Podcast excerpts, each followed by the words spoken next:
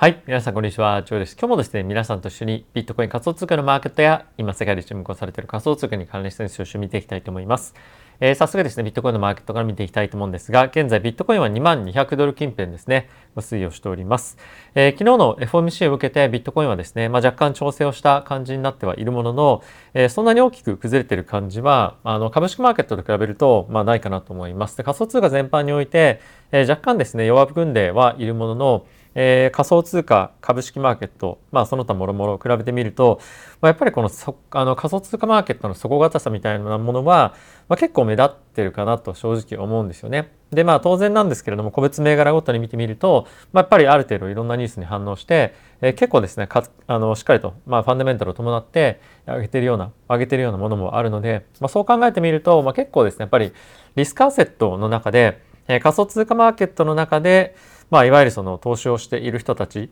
の、えー、まあ心境と、えー、株式マーケットで投資をしている人たちの心境っていうのは、まあ、結構ちょっと温度差今あるんじゃないかなと思うんですよね。ちょっと一旦株式マーケットを見ていきたいと思うんですけれども、株式マーケットを今日の、時点で言うと、えー、1.6%ぐらいですかね先物で、下落をしていますと。で結構ですこの安値をまた掘っていくような感じになりそうというところに加えて、またですね、ドルインデックスがまどんどんどんどん上がってきてるんですね。で、これがやっぱり株式マーケットについても、ま非常にまあ怖い一つの要素になっていると思うんですが、こういうふうに上がってきても、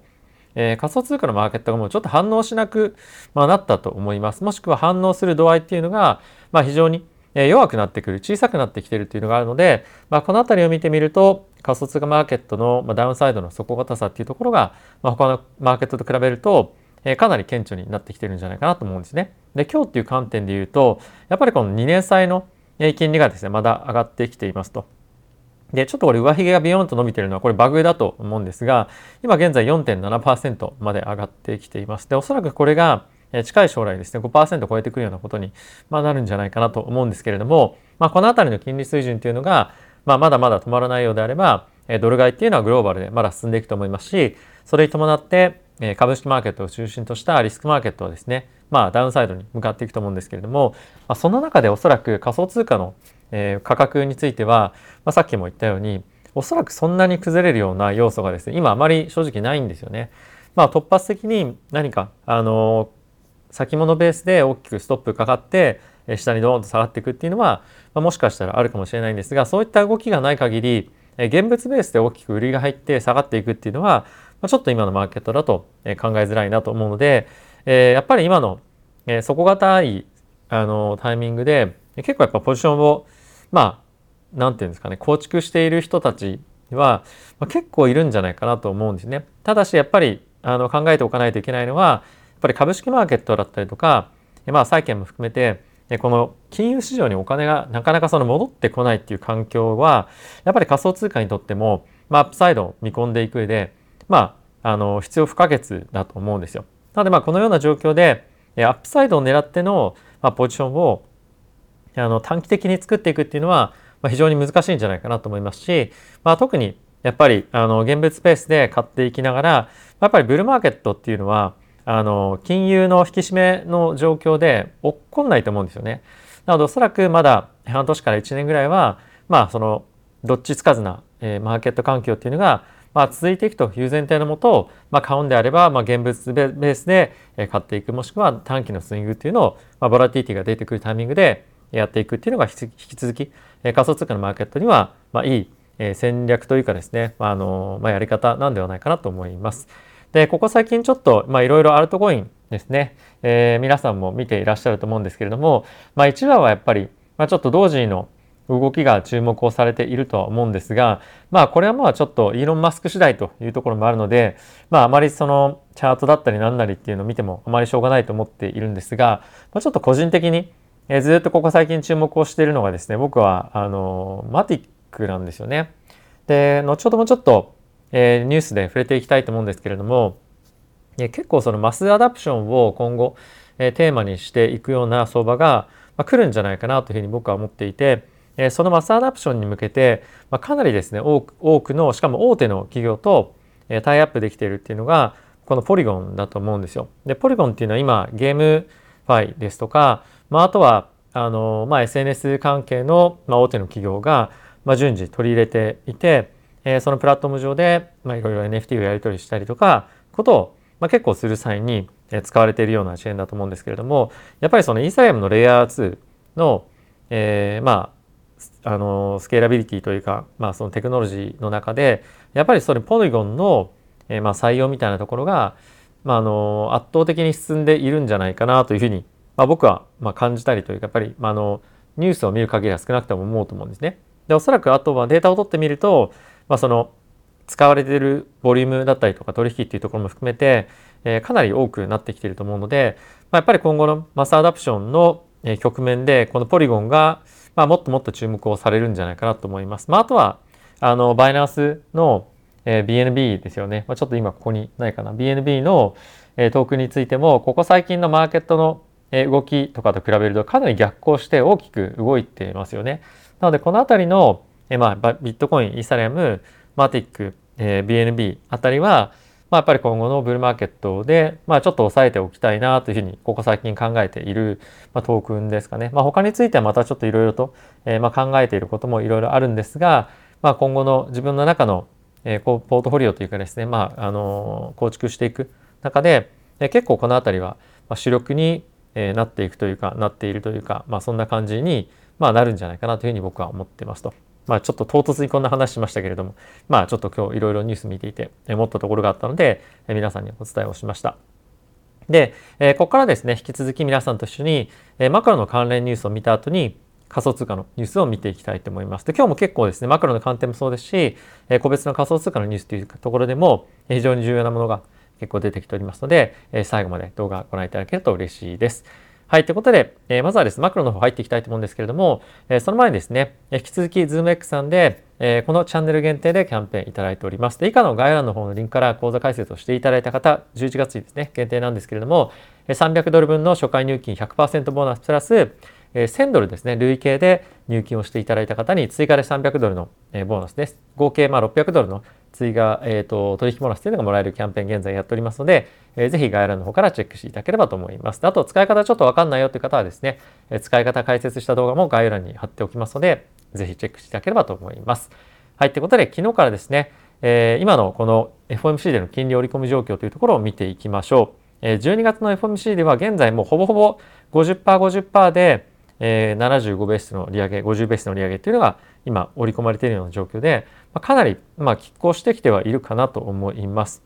え、ただしマーケットの、ちょっとこの心持ちという観点で言うと、まあ、50ベースの方にちょっと傾いているんじゃないかなというふうに、まあ、僕は思ってますと。でじゃあそこを基準とした場合、えー、2月のタイミングでの利上げっていうのは、まあ、50ベースというのがメインで織り込まれているような状況になっています。で一応ですね今年という観点でえ、見てみるとですね現在のマーケットの織り込み状況っていうのが、まあ、こんな感じになってますと。一応5%というところが、まあ、今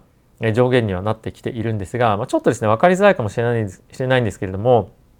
この5%っていうところと5.25%っていうところの,、まあ、あの織り込み具合のパーセンテージの差がですね今どんどんどんどん縮まってきていてもう少しでマーケットが5.25%っていうところの、まあ、金利の利上げをですねえー、もっと強く今、まあ、織り込んでるというか一番そのあのなんていうんですかコンセンサスのレンジとして、えー、織り込むようなところまで今来てるんですよね。なのでかなりまたこの利上げ方向への、えー、考えというか、まあ、織り込み具合がマーケットでも、まあ、顕著に見られてきているんじゃないかなと思いますし、えー、昨日のやっぱりパウエル議長の発言を考えると、えー、少なくとも一番やっぱり重要なのはあの物価を抑えることであってえ経済をですねソフトランディングさせることではないと。で、え上げすぎることの方が上げなさすぎるよりも、まあ、いいって言ってるんですね。でかつ今後、え物価上昇がさらに高まっていってこのターミナルレートというふうに言われるようなこのまあ最高ピーク時の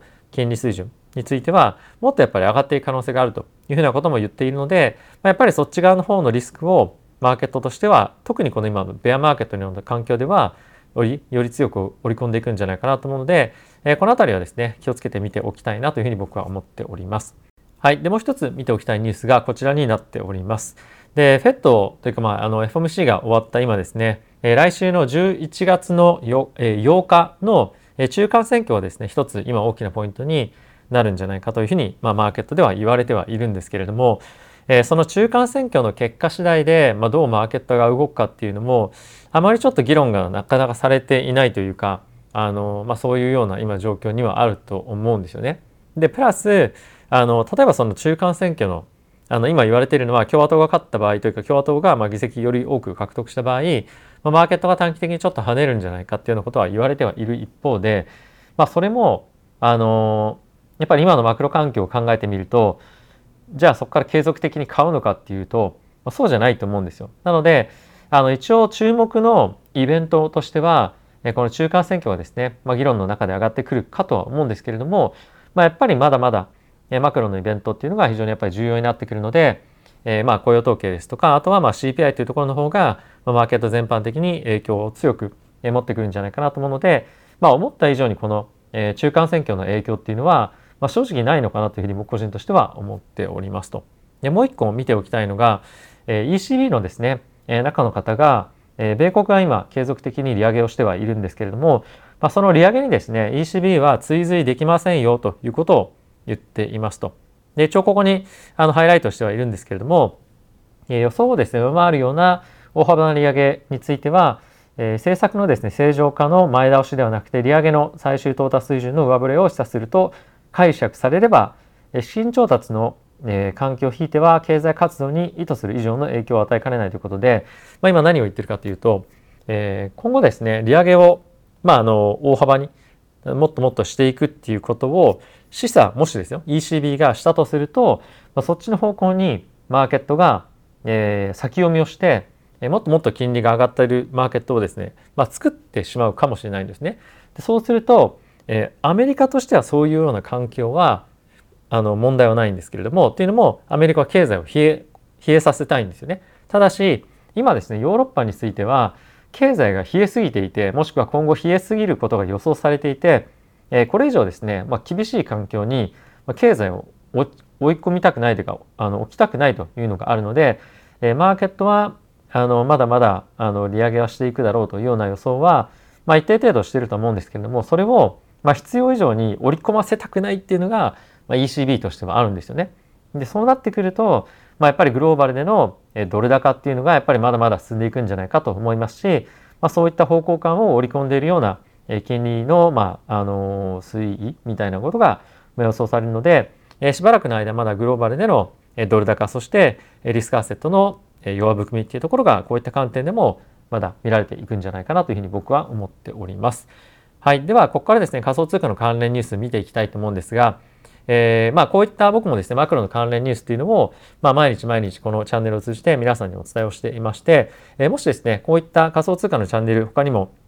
あの、まあ、あまりないと思うので、まあ、面白いなと、勉強になるなというふうにもし思ってくださったら、まあ、チャンネル登録だったりとか、あとはグッドボタンを押していただけると、えー、励みになりますので、よろしくお願いいたします。はい、ということで、えー、こちらですね、マスターカードが今回、えー、7つの crypto のえ、まあ、あの、 crypto というか、まあ、ブロックチェーンのですね、スタートアップのプロジェクトに対して、え、まあ、 funding をつけたりとか、まあ、あとはいろんなアドバイスをするというような、え、フィンテックイノベーションプログラムというものに、まあ、迎え入れたということを発表しておりました。で、これですね、非常に面白くて、え、これまでですね、マスターカードっていうのは、まあ、こういった分野の企業に対して約1500のスタートアップを迎え入れて、あ、違いません、1500のスタートアップを毎回毎回アプリケーションを受けて、大体今350かな350の企業に対して、まあ、このような支援を行っているということらしいんですよね。でおそらくこの中にはマスターカードが自分たちで資金を注入してアクセレレーションプログラムみたいな感じで、まあ、インキュベートしたりとか、まあ、あとはいろんな会社をつないであげたりとか、まあ、技術的なサポートだったりとかアドバイスとかをすることによってこのマスターカードと将来的に何かしら一緒にビジネスをやったりとかまあ、将来的に買ったりとか、まあ、いろんなそういったことにつなげていくような取り組みっていうのをしているような今状況らしいんですけれども、まあ、今回選ばれた企業は、まあ、7つとも、えー、クリプトブロックチェーンの、えー、まあ、スタートアップだったということで、まあ、やっぱりこの最近ビザのですね、えー、構成っていうのが非常に目立つんですけれども、えー、マスターカードもですね、まあ、非常に積極的に、えこういった分野にどんどんどんどん投資をしているということで、まあ、やっぱりペイメント関係っていうのはクリプトのえテクノロジーがですね、結構使われる分野だと今後も思いますので、えこのビザ、マスターカードの、えこういった分野での、ま活躍だったりとか、まあ、投資みたいなものは、ま非常にえマスアダプションというところに向けて重要なんじゃないかなと思うので、え継続的に追っていきたいかなと思っております。はい、続いてはこちら見ていきたいと思うんですが、先ほどもちょっと触れましたが、まメタ社のですね、インスタグラムが今後ですね、NFT をプラットフォーム上でミンティングしたりとか、あとはま売買したりとかできるように、ポリゴンとアーウェブをですね、ま採用して開発を進めていきますということを発表していました。で、いくつかですね、これ面白いなというふうに思ったポイントがあったんですけれども、今回ですね、外部のもうすでにあるプロジェクト、テクノロジーを採用して、今回こういった取り組みをインスタグラムでやっていくっていうのは、まあ、一つ、まあ、面白いなと思いました。で、こういったやっぱ大きい会社であれば、まあ、相手の企業をですね、買収したりとか、まあ、あとは自社で開発をしたりとかっていうところもこれまでであれば、まあ、あったと思うんですけれども、まあ、今回については、このような形を取ったっていうのは非常に興味深い流れかなと思います。あとはですね、ポリゴンを採用したっていうのは、ここ最近、まあ、ディズニーもポリゴンを採用していたりとか、まあ、あとは非常に多くのゲーム関係のプロジェクトも、ポリゴンを使っていることが結構多いんですよね。やっぱりこのポリゴンが、今後まあレイヤー2だったりとか、まあ、こういった、まあ、その、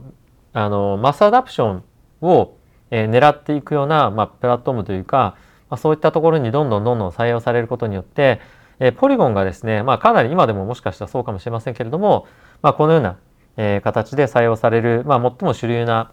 えチェーンになっていくっていうのも、まあ、一つ可能性として結構高いんじゃないかなと思うので、え僕はですね、 Polygon 結構注目をして、え今後も、まポジションを作っていきたいなというふうには思ってはおります。はい。で、次なんですけれども、え F1 のチーム、まあ、 Haas というチームがですね、アメリカのチームかな、まあ、あるんですけれども、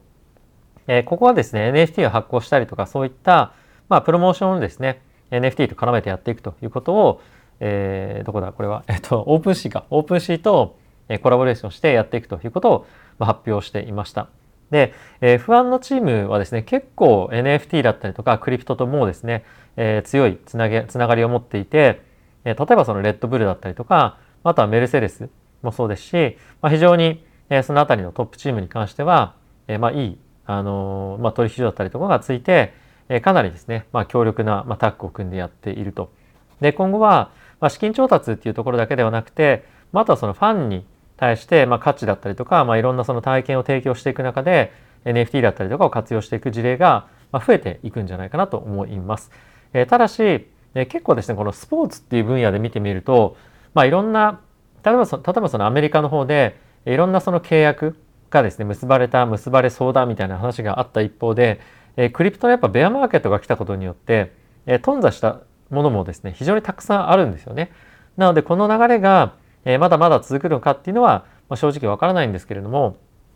やっぱりそのスポーツと、えー、NFT とかっていうのの、まあ、親和性というか、あのー何て言うんですかねそのコラボした時の、まあ、影響みたいなものっていうのは結構やっぱりあの大きいものがあるんじゃないかなと思いますし、まあ、結構そのスポーツで特にこの F1 とかもそうですけれどもやっぱり男性でかつまあ裕福な人でっていうと、まあ、結構ターゲット層とあの近しいものがあると思うんですよね。まあ少しちょっと年齢層が上かもしれないんですけれども、まあ、そう考えると、まあ、結構そのいいマーケットとして考えるチームがもしくはその会社が多いのかと思うので、まあ、この辺りのプロモーションみたいなものは、まあ、プロモーションというかコラボレーションかなは、まあ、もっと増えていきそうかなというふうに思っています。ただし、まあ、逆にですね、もっともっと若い層に対して、で、かつ女性も含めて若い層にアプローチしていきたいっていうようなプロジェクトというか、あの会社もあると思うんですね。で、実際にはやっぱり若い人たちの中でも、えー、まあその NFT に対して、え、触れて、まあ、例えば STEPN とかもそうだと思うんですけれども、まあ、そこはあまり大きな男女差っていう関係なく、えー、まあ、結構興味持ってくださってる方も多いんじゃないかなと思うので、まあ、そういったところへの adoption というところも今後はまあ一つ大きな課題になっていくんじゃないかなと僕は思っております。はい。で、次なんですけれども、えー、オーストラリアのですね、アセットマネージャーの会社で、ビットコインの ETF をですね、運用しているところがいくつかあるんですけれども、え、そこはですね、なんとビットコイン、イーサリアムの、ま、ETF をですね、ローンチした6ヶ月後に、もうディリストすると、もうあのリスティングやめますということを、ま、発表してました。で、この、まあ、リスティングが行われたのが、ま、ちょうど6ヶ月前ということで、あの、まあ、相当時期としては悪かったですよね。で、やっぱりそうあったこともあって、えー、ファンドにお金が入らなかったと。で、かつですね、このビットコインの、えー、ファンドを運営する費用っていうのが、まあ、結構高いらしいんですよ。で、えー、そういったこともあって、ただその、置いときゃいいじゃんみたいな感じで、やっぱりできなかったっていうのも、まあ、一定程度あるそうなんで、まあ、一旦ちょっとこの、あの、なんていうのかな、あの、資産運,、えー、運用とか、えー、まあ、そういったところで、え見ると、まあ、ちょっと今縮小してしまっているような、まあ、トレーディングっていうところと非常に結びついてしまうので、えまあ非常に厳しかったと思いますと。でこれがあの大きなマイナスにつながるかっていうと、まあ、当然プラスではない一方で mass adoption というところと比べると、まあ、少し離れてる、まあ、分野かなと正直僕は思うんですよね。まあ、これは若干そのなんだろう僕と他の方で違う意見かもしれないんですが、まあ、さっきのあのメタのインスタグラムがポリゴン採用するとかアーウェブ採用して NFT をですねミンティングしたり、まあ、取引できるツールに、えー、仕立てていくっていうところと、まあ、これっていうのは結構まあ話としては、まあ、僕は違うかなと思っていてもう取引所っていう観点で言うとまた新しいものがどんどん出てきたりとか、まあ、非常に新しいものでもハイクオリティのものっていうのよくあると思うんですよね。でかつここ最近はまた DEX が非常に注目をされていて DEX の開発が進んでいてですね、まあ、その民衆化というか、まあ、一般化みたいなものが、徐々にまた、えー、まあ始まり始めているというのを感じてはいるので、まあ、この ETF っていう商品が、まあ、あのもちろんあればあるほどいいとは思うんですけれども、まあ、なくなったところでマーケットに対して、まあ、ネガティブなものすごく大きなインパクトがあるかっていうと、まあ、今のところはまだそんなにこのあのセクターというかですねセグメントがそんなに多くないので、まあ、インパクトとしては小さいのかなというふうに僕は感じています。で続いてこちらなんですがちょっと先日ですねコメントでライトコインなんで上がってんのっていうふうにまあ、書いてくださった方もいらっしゃると思うんですが、えー、まあ、今あの2023年の大体7月ぐらいですかねのハルビングに向けて上昇を始めたんじゃないかというふうにもま言われているんですよ。で、まあ、どういうことかっていうと、まあ、ちょっとビットコインとサイクルがあの違うというふうに言われてはいるんですが、えっと、ハルビングっていうのがこのちょうど、えっと、ドットの線見えますかね？あるところなんですが、えー、一旦このハルビングに向けてハルビングっていうのは何何でしたっけ？半減期か。半減期に向けて、えー、こういう上がっていく相場があのまあ毎回一応そのライトコインに関してはあるというふうなのがサイクルなんですよね。でその前のタイミングではこの大きな下落からのハルビングに向けて、まあ、半減期に向けて上がっていくっていうので、まあ、それに向けての今、え、準備が始まったんじゃないかってことも、まあ、言われています。まあ、あのその1日2日の、上昇っていうところとはちょっと違うかもしれませんが、まあ、今マーケットではこういったところが一応注目をされているポイントということもあるので、えー、まあこの辺りは一つ面白い周期かなと思っています。でちなみにこのえ半減期に向けて一応上がっていくっていうような、まあ、流れはですねどのタームでもあるんですけどもその後は決まって一旦大きく下がってその後にもっと大きな上昇が来るというのが、まあ、トレンドとしてあるので、まあ、これをまた来るというふうに信じるのであればえこのえ来年の7月ですかねに向けてえ来るであろう上昇相場に、まあ、ポジションを取っても面白いのかななんていうのは考えておりました。